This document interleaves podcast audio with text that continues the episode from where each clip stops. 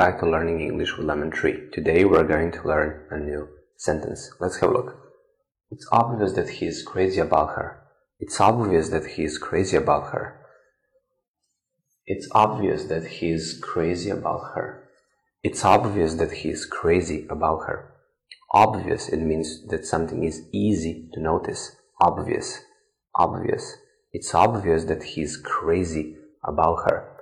Crazy about it means that you like something very much. You are crazy about somebody something, or you're crazy about doing something. Thank you for watching. See you in the next video.